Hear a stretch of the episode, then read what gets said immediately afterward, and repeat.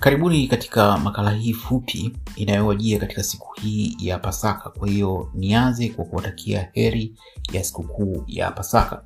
Najua leo ni siku ya sikukuu, kwa hiyo um, pengine isingekuwa mwafaka kuleta makala, lakini maslahi ya taifa letu hayana sikukuu. Kwa hiyo nimeshawishika kuwaletea makala hii fupi. Itakuwa ni fupi kutokana na ukweli kwamba leo ni sikukuu, lakini pia kumekuwa na malalamiko ya baadhi ya watu kwamba makala zimekuwa ndefu, zinakula bando. Naweza kuelewa kuhusu hilo, lakini mimi napenda kufanya kitu kiwe kamili, kikiwa kimejitosheleza, na vitu kamili vina wakati mwingine vinakuwa na urefu wa namna fulani, na pia tufahamu kwamba kama watu wanaweza kustahimili ubuyu mrefu, kwa nini washindwe kustahimili vitu vya muhimu vyenye urefu? Kwa hiyo Uh, lakini katika hili katika hii makala hii na hata makala zijazo nitajitahidi kuzifupisha ili kuokoa hizo bando zenu. Sasa makala hii inahusu maafisa vipenyo.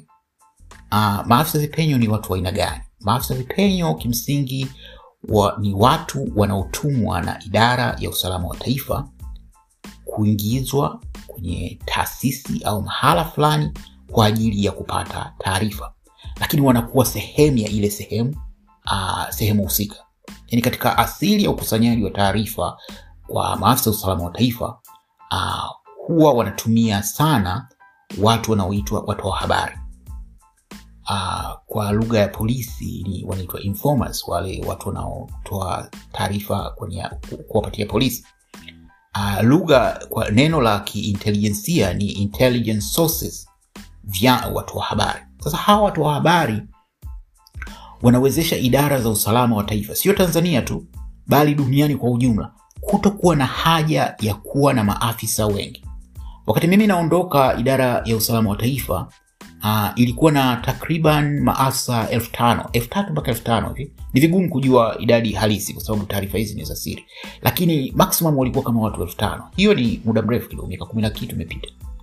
Um, kwa sasa kutokana na ukweli kwamba Magufuli aliingiza intake yake ya mataga uh, ya watu kutoka huko kanda ya Ziwa, I would say pengine idadi inaweza kuwa kati ya watu elfu kumi mpaka elfu kumi na tano na hiyo ni kubwa sana, kwa sababu hata nchi uh, hizi zilizoendelea kama pengine uh, Uingereza au Marekani, idadi ya watumishi wa idara za usalama wa taifa kwa kweli huwa ni ndogo kwa sababu katika utendaji wake wa kazi idara hizi hutegemea zaidi hawa watoa wa habari, watu ambao wanaweza kutumwa sehemu fulani wakaleta taarifa kusudiwa.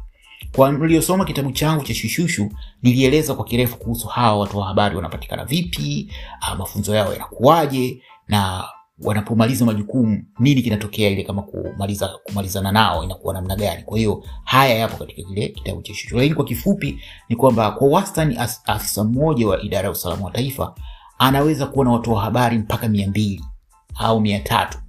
Kwa hiyo ukizidisha kama, kama idara ikiwa na maafisa elfu tano na kila asa ana watu mia mbili au mia tatu wa kumpatia habari, unaweza kufahamu jinsi gani mtandao wa upatikanaji wa habari ni mkubwa, na kwa hakika hili iliwahi kuliongea kipindi cha kampeni huko nyuma kwamba watu wengi hawaelewi kwamba idara ya usalama wa taifa imetapakaa zaidi wanavyofikiria. Kweli walioajiriwa na idara ya usalama wa taifa ni wachache, lakini mtandao wa upatikanaji wa habari ni mkubwa sana, na sasa hivi mambo yamekuwa rahisi zaidi kutokana na mitandao ya kijamii.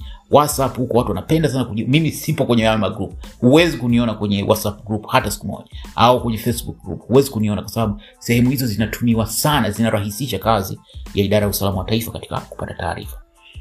Kwa hiyo um, uh, afisa mmoja anakuwa na watu wanaompatia taarifa. Sasa uh, katika mazingira ya kawaida haihitajiki afisa kupelekwa katika sehemu fulani, lakini kuna maeneo nyeti ambayo yana idara ya usalama wa taifa inahitaji jicho, kuwa na jicho na sikio. Haimaanishi kwamba yule mtoa habari hawezi kuwa jicho au sikio, lakini kutokana na unyeti wa sehemu inabidi kuwepo na mtu ambaye ni afisa usalama wa taifa halisi ndani ya sehemu husika, sehemu kama benki kuu sehemu kama bandarini. Kwa lugha ya kiintelijensia hizi sehemu zinaitwa vital installations. Kwa lugha ya Kiswahili ni vituo muhimu. Kwa hiyo hivi ni vituo muhimu kutokana na umuhimu wake, hususan kwa taifa kwa upande mmoja, lakini pili ni maeneo ambayo adui anayalenga, kwa sababu katika masuala ya intelijensia kila nchi ni adui, hatuna rafiki. ndio maana moja makubwa ya magufuli yalikuwa kuamini nchi moja jirani kwamba ni mshirika hata kwenye intelijensia akaleta nchi akaruhusu nchi hiyo impatie walinzi ikaruhusu nchi hiyo iwaingize watu ndani ya idara ya usalama wa taifa. Hili ni kosa la kihistoria ni la uhaini to be honest. Lakini tuache hayo kwa sasa. Kwa hiyo um, katika kupata uh, kutaka kupata taarifa sahihi uh, idara ya usalama wa taifa inapenyeza hawa watu katika taasisi hizo kama vile benki kuu. Nitaizungumzia zaidi benki kuu kwa sababu mada hii inahusu benki kuu. Hao maafisa wanaopenyezwa ndio hao wanaitwa uh, pene, kwa lugha ya kiingereza wanaitwa penetrated officers. Kwa lugha ya kiswahili ndio hao maafisa vipenyo. Wanapenyezwa kwenye hizi taasisi lakini pia watu wa habari wanaweza pia kupenyezwa katika baadhi ya maeneo. Kwa mfano kwenye vyama vya siasa. Vyama vya siasa vingi vina watu. Watu wengi ni watu wa habari. Lakini pia mtoa habari moja moja manufaa ya kuwa mtoa habari ni kwamba unaweza kupatiwa ulaji.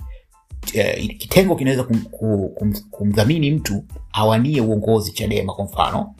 Halafu akiwa ndani ya chadema licha ya kuwa kiongozi lakini pia anakuwa ni mtoa habari kwa idara ya usalama wa taifa. Kwa hiyo ndio maana hizi chaguzi uh, huwa anapenda kutoa wito nyakati za chaguzi. Ni muhimu kwa taasisi hizi za kwa, kwa hivi vyama vya, vya, vya upinzani kuwa makini na na, na nominations wanazofanya katika watu mbalimbali. So wanaweza kuwa naisaidia tu kitengo kupata taarifa kirahisi na pengine changamoto muhimu kwa hizi tas, uh, kwa hivi vyama vya upinzani ni kuhakikisha wanaimarisha na kuboresha idara zao za idara za, za usalama wa taifa. Huko nyuma chadema walikuwa wako vizuri sana katika eneo hili na iliwawezesha kupata taarifa nyingi iliwezesha ku uh, vitu mbalimbali. Kabla kitu akijatokea wao tayari wanakuwa wakifahamu kwa sababu wana wana watu wao katika eneo hilo.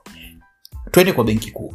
Benki kuu kwa muda mrefu um, imekuwa na, na tuhuma za ajira kutokana na kufahamiana na watu. Sasa hili halianza wakati wa magufuli. Lakini kwa mujibu wa maelezo kipindi cha magufuli hali imekuwa even worse. Kwamba licha ya wale watu ambao wameingizwa kwa sababu ni watoto wa fulani mtoto wa waziri mtoto wa mkurugenzi lakini pia kuna watu walioingizwa kutokana na ukabila. Kwa hiyo kuna wengi wameingizwa kutokana na ukabila. Kwa hiyo kuna kundi moja la hawa ambao uh, ni tatizo la muda mrefu watoto wakubwa ambao wanaajiriwa benki kuu takriban asilimia hamsini nasikia ya watu waliopo benki kuu ni watoto wa vigogo. Lakini angalau hawa most of them wana sifa za kielimu au kitaaluma za kuwepo katika eneo hilo lakini sifa hizo haziwapi excuse ya ku, uh, kupewa kipaumbele zaidi ya watoto uh, wa walala hoi au watoto wa wanyonge. Lakini hilo pengine tunaweza tukaliweka kando. Kwa kundi la pili la hawa watu ambao waliingizwa uh, sehemu kama benki kuu kutokana na ukaribu wao na magufuli kutokana na kabila, kabila la magufuli na vitu kama hivyo. Hawa pia ni tatizo. Most of them hawakuwa na sifa stahili lakini sifa pekee ni hiyo ya ukaribu. na hii sio benki kuu tu. Uh, huku idara ya usalama wa taifa kama nilivyosema kuna intake ya mataga ambayo ni watu walioingizwa idara ya usalama wa taifa kutokana tu na ili kwa, kwa, kwa jukumu la kumtumikia magufuli. Sawa. Kundi la tatu ndio hasa linalonipa linalolitatiza hawa wako wa aina mbili. Kuna watu ambao wamepenyezwa katika uh, sehemu kama benki kuu na sehemu nyinginezo kutokana na ukaribu wao na nchi jirani. Lakini kuna watu ambao pia katika kundi hilo hili ambao wametoka nchi jirani wana ya nchi jirani. Ni majasusi ya ambao wamepenyezwa katika taasisi hizi. Mimi namfahamu mtu mmoja benki kuu bosi mmoja pale benki kuu. Huyu jamaa ni jasusi wa nchi jirani namfahamu. Na amekuwepo pale kitambo aliteuliwa katika kipindi hiki cha magufuli alipoingia madarakani.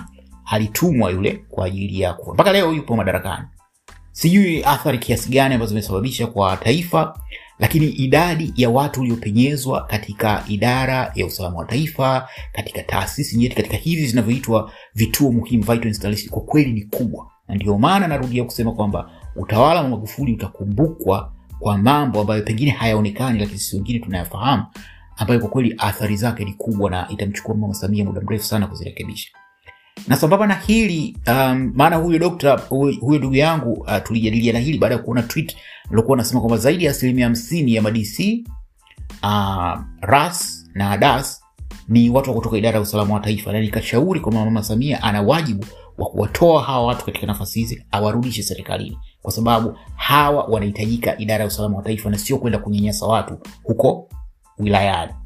Asilimia kubwa ya dcs ras na das ni watu wa idara ya usalama wa taifa lakini hili sio tatizo as kwa sababu kama wangekuwa wanafanya kazi yao vizuri ingekuwa sio tatizo. Tatizo ni kwamba wengi, licha kuwa usalama wa taifa, ni watu ambao walipelekwa huko kutokana na ukaribu na Magufuli, kama vile ilivyokuwa huko benki kuu na kwenye taasisi nyingine, eidha kutokana na kabila waliotoka au kutokana na mahusiano ya namna moja au nyingine katika eneo hili. Kwa hiyo ni muhimu watu warudishwe huko walikotoka wakafanya kazi, kwa sababu watamletea vikwazo Mama Samia katika utekelezaji wa kazi zake.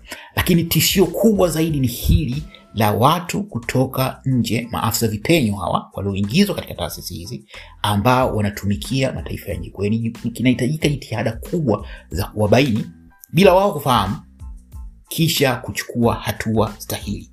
Taifa haliwezi kupiga hatua endapo kuna watu kama hawa ambao wapo si kwa maslahi ya taifa, bali kwa maslahi ya taifa jingine. Ni kitu ambacho kitachukua muda uh, na kunahitajika jitihada za makusudi, lakini penye nia pana njia, na kutakuwa na upinzani mkubwa, kwa sababu uh, wana msaada mkubwa kwa hawa waliowatuma, na katika huo ufuatiliaji laiti hawa wakifahamu kwamba labda kuna dalili za kutimia. Nimeambiwa juzi hapa kwamba kuna mtu mmoja uh, sijui ni kanali something like that um, ametoroka ameenda nchi moja jirani baada ya mama Samia kuingia madarakani kwa sababu ya ku, kwa sababu katika kipindi cha Magufuli ilikuwa iko salama kufanya majukumu. Si huwa nachoshindwa kuelewa ni kwamba um, kuna wakati huwa napata napata shida kufahamu asili ya Magufuli kama Mtanzania kweli, marehemu hatutaki kumwongelea anyway, lakini kuna baadhi ya vitu kwa kweli vilivyofanyika unapata, unapata shida kuvielewa kwamba kwa nini